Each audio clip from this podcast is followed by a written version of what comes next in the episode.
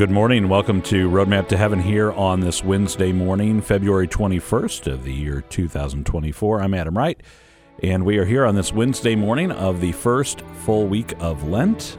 It's good to be with you this morning. Let's pray in the name of the Father, and of the Son, and of the Holy Spirit. Amen.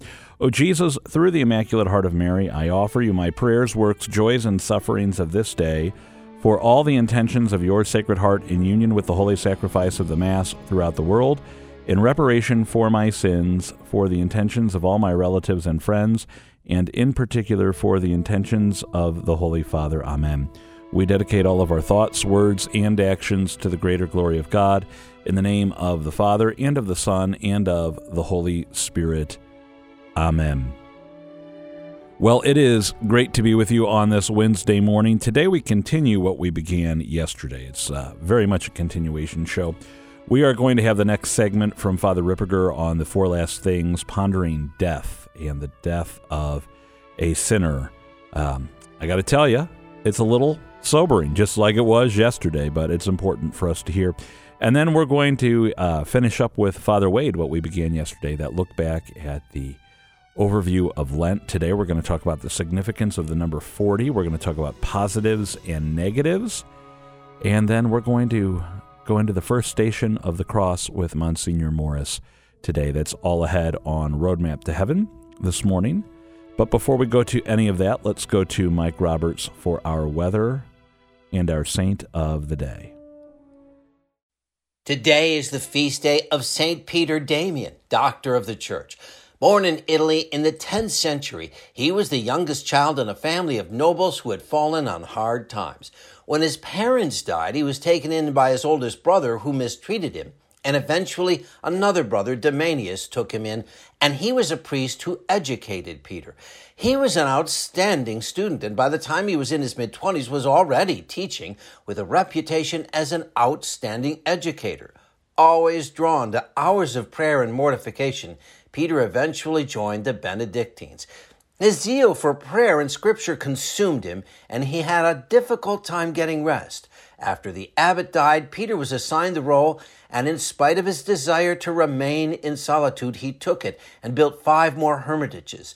His skills could be seen all the way from Rome, and the Pope called upon him to resolve a number of disputes between the church and the government, and even within the church itself, as he pushed for reform. Among his many writings was Liber Gomorrhianus, a treatise attacking the many vices of the clergy and the church's refusal to deal with these abuses. One of his best friends, who also fought for reform, was Pope Gregory VII, who would lead the Gregorian Reformation. Peter was named Cardinal and Bishop of Ravenna. His writings include over 150 letters and more than 50 sermons. Though Peter retired, he remained a papal legate, and returning from one of his missions, he became ill and died at the age of 94. St. Peter Damian, please pray for us. I'm meteorologist Mike Roberts for Covenant Network. Have a blessed day.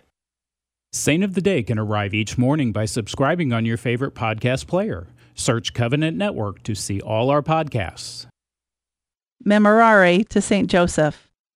Remember, O most chaste spouse of the Virgin Mary, that never was it known that anyone who implored your help and sought your intercession were left unaided. Full of confidence in your power, I fly unto you and beg your protection. Despise not, O guardian of the Redeemer, my humble supplication, but in your bounty hear and answer me. Amen. Yesterday, we started revisiting a segment with Father Wade Menezes on the overview of the season of Lent, and today we are going to pick back up with that. In the second part of our conversation, Father Wade and I spent some time talking about the number 40. And maybe you've heard that hymn, 40 Days and 40 Nights, or Lord, who throughout these 40 days, perhaps the Matt Maher contemporary song, 40 Days.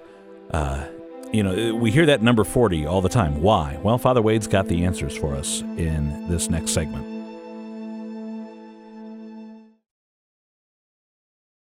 We are back. You're listening to Roadmap to Heaven on this Wednesday morning. It's a little bit more of a somber tone for us today, and I think of the great hymns we sing. Again, we keep the solemn fast 40 days and 40 nights, and it reminds me of the time I worked in the insurance agency, and there was a gentleman who would always come in to pay his bill, and he'd say, "You know, I'm all I'm all about the numbers. There's a number for this," and he would explain the significance behind all of these numbers. I couldn't even keep track of it.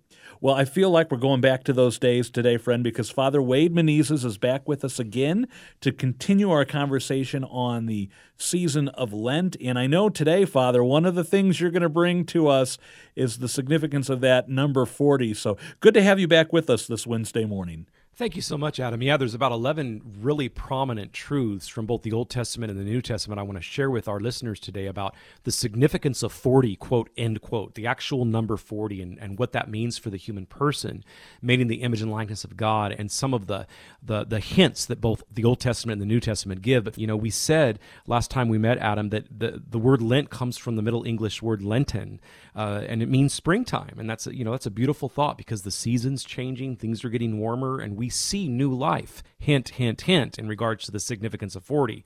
Uh, it's a new springtime, huh? The Lenten season lasts 40 days because Jesus went into the desert for 40 days of fasting, meditation, and reflection before beginning his public ministry. So I, I want to comb through what 40 means here, both in the Old Testament and the New Testament. And it's basically this, and then I'll give some specific examples. In sacred scripture, the number 40 signifies such things as new life, new growth, transformation, maybe a change from one great task to another great task, etc. It also means a new birth in and of itself, whether a new psychological birth, the way of looking at things anew, a literal physical birth, and so forth. So, first of all, I'd like to report that the reign of the great flood, the great deluge in Genesis, lasted 40 days and 40 nights, right? Wiped out a sinful world, and brought in brand new life, huh? Moses fasted for 40 days and 40 nights to prepare himself to receive the law of God, the Ten Commandments, atop Mount Sinai. The importance of the law, bringing new life to individuals by following the law. How about Moses was atop Mount Sinai for 40 days and 40 nights, literally receiving the law? So not only did he fast 40 days and 40 nights to prepare himself to receive the law, once he was atop Mount Sinai, Adam, he was there for 40 days and 40 nights receiving the law. Again, telling us something about the prominence of the law and its role, the Ten Commandments, the Decalogue, in bringing new life to the individual. How about the fact that the Israelites wandered in the desert for 40 years after fleeing the Egyptians from their slavery? How about the manna, that mysterious bread like substance that rained down on the Israelites for 40 years and fed them during their sojourn in the desert to the promised land? How about the fact that the prophet Elijah walked 40 days and 40 nights to reach the mountain of God, Mount Horeb, which is the opposite side of Mount Sinai? Same mountain, but opposite side. How about the fact that Jesus fasted for 40 days and 40 nights to prepare for his public ministry? Where? In the desert. How about the fact that Jesus ascended into heaven 40 days after his glorious resurrection from the dead? And here's some of my favorite ones applied to human life. How about the fact that from Christmas Day to the presentation, February 2nd, which officially closes the Christmas season on the old calendar, is 40 days? A lot of Catholic Christians, a lot of Christians don't realize that. From Christmas Day, December 25th, to the presentation, February 2nd, is a 40 day period. How about the fact, Adam, that the human gestation period for new life is around 40 weeks for the human female carrying her baby? And remember, she's not expecting a child during that time. She is already with child. Amen to that. Right, right. 40 means so many different things. Again, we could say, uh, as I noted earlier, uh, that scripturally speaking, 40 means something. It brings to mind such qualities as repentance or newness or preparation, say, for an important work or task, like with Moses that I quoted, uh, self examination, transformation, or task fulfillment, like with Elijah. How about escape from bondage or slavery, such as to sin, and, and nourishment and growth, for example, in the spiritual life itself? And finally, personal fulfillment, such as with redemption and salvation, and ultimately, new generation and new life, like with the example of the gestation 40 week period that I gave. This is just fantastic. I love it. You know, and I feel like one of my kids because you keep saying, "How about that?" And I'm just like, "Yeah, how about that?" that? You know, some of these things we gloss over when our only remembrance of the Exodus story involves Charlton Heston and uh, some great cinema from years ago. Why did the Israelites get impatient? You know, when you remember, oh, Moses was up there for 40 days. I would probably, you know, I hate to say it, get a little impatient myself. But this is great significance for us. And it's, you know, the beauty and richness of our faith that there is so much meaning behind all of these things. Absolutely, absolutely. And, and they're fed in the spiritual life for us by taking on such uh, additional practices uh, such as fasting. And the fasting will keep us diligent, the virtue of diligence, in seeing the beauty and truth of these um, truths themselves about the faith and about the significance of 40 so that as we're going through this 40 days spiritual season that we call lent ultimately going toward a new springtime uh, in our spiritual lives spiritually speaking and literally in, on earth in, in the world seeing the new life generate um, it, it's a beautiful thing to know that Lent is all encompassing, uh, the positives and the negatives. And that's one of the things I want to talk about now with fasting. First of all, just a little synopsis of fasting. Fasting, we say, is a form of self deprivation that deepens our appreciation of and longing for the food we really need, right? Spiritual nourishment. Not only the Eucharist, but spiritual practices. Uh, the reason why Christ's disciples do not fast in Matthew 9 is because they have given themselves over to Jesus, who is their food. And that's what we do, right? We fast in order to seek Christ every day day after day, especially during Lent, but throughout the whole liturgical year, but especially during Lent in the special way when all of this comes into focus, and to desire to know his ways evermore. So we fast so that this Lent Christ will become our all. So I want to talk about the positives and negatives of fasting. Now, those are philosophical terms here, Adam. So when I say the negatives of fasting, I mean like Father Wade giving up coffee for Lent, or Father Wade giving up ice cream for Lent. Or if Father Wade wants to get really, really serious about Lent this year, Father Wade gives up not only coffee and ice cream for Lent, Father Wade gives up coffee ice cream for Lent. Okay. so that's what I mean by negatives. We're, we're giving up something, quote unquote. It, it's a negative. We're giving it up. Okay. We're not going to partake of it. But how about the positives of Lent? In other words, Adam, for Lent, I'm going to dot, dot, dot. That's a positive. That's a philosophical positive of Lent. So Pope Francis said, How about fasting from hurting words and saying kind words? How about fasting from sadness and being filled with gratitude? How about fasting from anger and being filled with patience? Aren't these great? How about fasting from pessimism and being filled with hope? How about fasting from worries and having more trust in God. Think of how the, the chaplet of divine mercy ends Jesus, I trust in you. Jesus, I trust in you. Jesus, I trust in you. Thus, how about taking on the chaplet of divine mercy every day for Lent? Only a seven minute prayer, beautiful prayer, uses a regular rosary to pray it. How about fasting from complaints or complaining and contemplating simplicity and again, more graciousness, gratitude? How about fasting from pressures and being more prayerful by handing those pressures over to prayer? How about fasting from bitterness and filling one's heart with joy? How about fasting from selfishness and being more compassionate toward others? How about fasting from grudges and focusing more on reconciliation and being reconciled to the other? Namely God through the sacrament of penance and reconciliation, but with others, maybe a specific person you've had a fallen out with, and you two are still not reconciled by the time Lent begins on Ash Wednesday. How about fasting from words, being verbose, and just focusing on being more silent so that you can listen not only to God, but listening more to others, right? So that's a beautiful thing. And I think Pope Francis hits the nail on the head when he says, let's not only do the traditional negatives, the giving up of this or the giving up of that, the philosophical negatives, but let's work on the philosophical positives. I'm going to fast from the negatives so I can focus on the positive. It's just a, a great take, I think, on Lent because I think uh, we tend to focus more on the, the spiritual negatives that we're going to do for Lent rather than the the spiritual positives. I think it, it really is, again, going back to that via media that we talk about, you know, staying out of the two extremes and right down the middle. I'm going to subtract yeah. this from my life, and that's going to create some room for me to say yes to this. So perhaps I'm going to fast from watching TV during the season of Lent, and that might allow more time to go for a walk with my wife or with our children and spend that time beautifully with them. That's right. And, and during that beautiful time, which may be a, a 20 to 25 minute walk in your neighborhood with your bride and your children, taking seven minutes of it and praying the chaplet while you're walking the sidewalk in your neighborhood.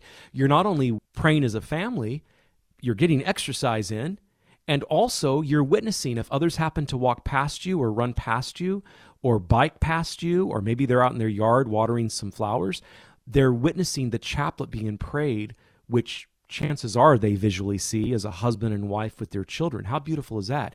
Another example I like to give is this: uh, next time you're at you know your local drugstore or your local convenience store or supermarket, buy a little palm-size notebook. You know, like the Mead notebook. Uh, you know, little spiral wire binding on, just the one that's palm size, and make it your Lenten notebook. And for example, write in it that one of the positives I want to do for Lent in honor of the Trinity, specifically in honor of the Trinity, the three divine persons, I want to consciously, with intention, with conscious intention, you might add, give three compliments to three different persons each day that are not fake comments. I'm not talking about false flattery here, Adam. I'm talking about a genuine compliment that you really believe about the person. Maybe it's a clerk that helped you purchase your items because they were running the register at the same store that you bought the notebook in. And they were just so gracious and friendly. And you compliment them on their friendliness as a clerk at the end there of the purchase. And you mean it because you believe they were really, truly friendly. Say, thank you for being so kind. You're just great at your job. So that's one person you've complimented in honor of the Father then do a second person in honor of the Son, then a third person in honor of the Holy Trinity. Look, we have 24 hours in the day, right? It's not hard to find a genuine compliment once every eight hours, all right? And I think it can be done because we're all made in the image and likeness of God, and that's why you're doing it in honor of the three divine persons. Again, not a false uh, flattery or a false compliment, but one that's truly genuine. So that's your intention for Lent. That's one of your Lenten resolutions, what are traditionally called not intentions, but Lenten resolutions uh, is that you you write that down. Three sincere compliments a day. But there's all kinds of stuff that the individual can come up with on what they want to do for a positive of lent and also as a negative of lent. I'm not saying to get rid of all the negatives. No it is good to give up coffee. It is good to give up ice cream. Those things are good. Father i remember one particular year i uh, lived by a bakery that had the best donuts and they were open in the evening and so I gave up donuts that year for Lent. And driving home from the Easter Vigil, I saw that the bakery was open, and that was probably the tastiest donut I you have celebrated ever on your way in home. my life. you celebrated on your way home. That's pretty awesome. Father Wade, I want to thank you for this uh, catechesis in the car ride this morning about the season of Lent. Could I ask you to close our time together with a prayer and blessing for our listeners? Absolutely. Blessed Trinity, Father, Son, and Holy Spirit. Guide us, bless us, protect us always, especially during this beautiful season of Lent. We ask you to help keep us faithful to our Lenten resolutions, whether phrased in the positive, the doing of something, or phrased in the negative, the giving up of something. Help us to be faithful to these tasks toward all the way to the great celebration of the sacred Triduum and Easter itself. We ask all these good things through Christ our Lord. Amen. Amen. And as I always end, Adam, St. Joseph, terror of demons. Pray for us. Well, friends, uh, you know, we're going to continue our morning here together in just a few moments on Roadmap to Heaven. Until next time, Father, you have a blessed Lent. We are looking forward to our next conversation. Friends, we're going to take a break. Stay tuned. Prayer for the gift of prudence. Jesus, artful master of parables, your prudence eluded the hypocrites. Your actions were known before creation, displaying all the wisdom of your prudence. Eternity must have attended to minutia. Being prudent in your best interest, you considered all potential consequences, securing the outcome of your earthly life. Grant me the prudence to always be cautious and sensitive to the basic needs of others. Jesus, you have shown great foresight prudence truly originates from your being. Amen. Well, since that was a reprise or a reprise segment, we're not actually going to take a break. We're going to have a little catequiz first. We had Father Wade on, and earlier we were listening to Father Ripperger talking about death, one of the four last things. What are the four last things? Here's our catequiz question for today. Can you name the four last things? We're talking about eschatology in the church. Usually we talk about this in November, but today it's fitting. The four last things death, judgment, heaven, and hell. Three of those await you. I'm hoping and I'm praying that for you and for me, it's going to be death, judgment, heaven. That is the goal. That is what we are about today. Hope you got that right. The four last things death, judgment, heaven, and hell. We are now going to take a break. When we come back, we're going to take a look at the first station of the cross with Monsignor Eugene Morris. Act of faith. O my God, I firmly believe that thou art one God in three divine persons, the Father, the Son, and the Holy Spirit. I believe that thy divine Son became man and died for our sins, and that he shall come to judge the living and the dead. I believe these and all the truths which the Holy Catholic Church teaches, because thou hast revealed them, who canst neither deceive nor be deceived. Amen. Throughout this season of Lent, we are going to look at each of the stations of the cross with our good friend Monsignor Eugene Morris. And today we look at the first station Pilate condemns Jesus to die. In the name of the Father, and of the Son, and of the Holy Spirit, Amen. In preparation for the praying of the stations of the cross. My Lord Jesus Christ, Thou hast made this journey to die for me with love unutterable, and I have so many times unworthily abandoned Thee. But now I love Thee with my whole heart and because I love thee, I repent sincerely for having ever offended thee. Pardon me, my God, and permit me to accompany thee on this journey. Thou goest to die for love of me. I wish also, my beloved Redeemer, to die for love of thee. My Jesus, I will live and die always united to thee. In the name of the Father, and of the Son, and of the Holy Spirit. Amen.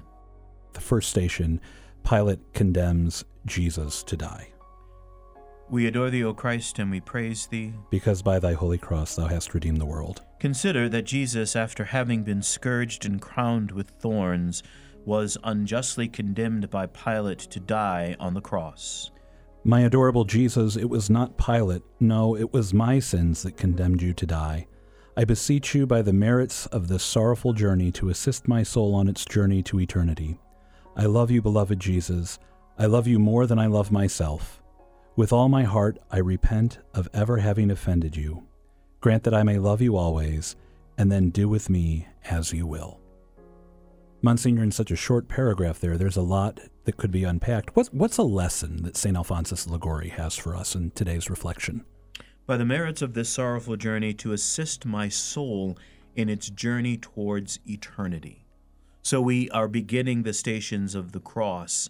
And uh, as he beautifully situates it for us, the saint reminds us that this journey that we're embarking on, following in the footsteps of the Lord, has as its end the fruits of everlasting life. So, yes, we are making it in recompense for the sins for which we are guilty, as we pray at the very beginning having been scourged and crowned with thorns, unjustly condemned by Pilate to die on the cross, this is what the Lord does for us. What we are doing is accepting in gratitude the Lord undertaking this great journey, we embarking on this journey with Him, and knowing that it ends for us in eternity. And again, it seems like a very simple thing, but I don't think we contemplate enough eternal life. That's what we're about. That's the whole purpose of this whole project of our existence is to go from here to heaven and to live with God for all eternity. Our Father, who art in heaven, hallowed be thy name. Thy kingdom come, thy will be done on earth as it is in heaven. Give us this day our daily bread, and forgive us our trespasses, as we forgive those who trespass against us. And lead us not into temptation, but deliver us from evil. Amen. Hail Mary, full of grace, the Lord is with thee. Blessed art thou among women, and blessed is the fruit of thy womb, Jesus. Holy Mary, Mother of God, pray for us sinners, now and at the hour of our death. Amen. Glory be to the Father, and to the Son, and to the Holy Spirit. As it was in the beginning, is now, and ever shall be, world without end. Amen.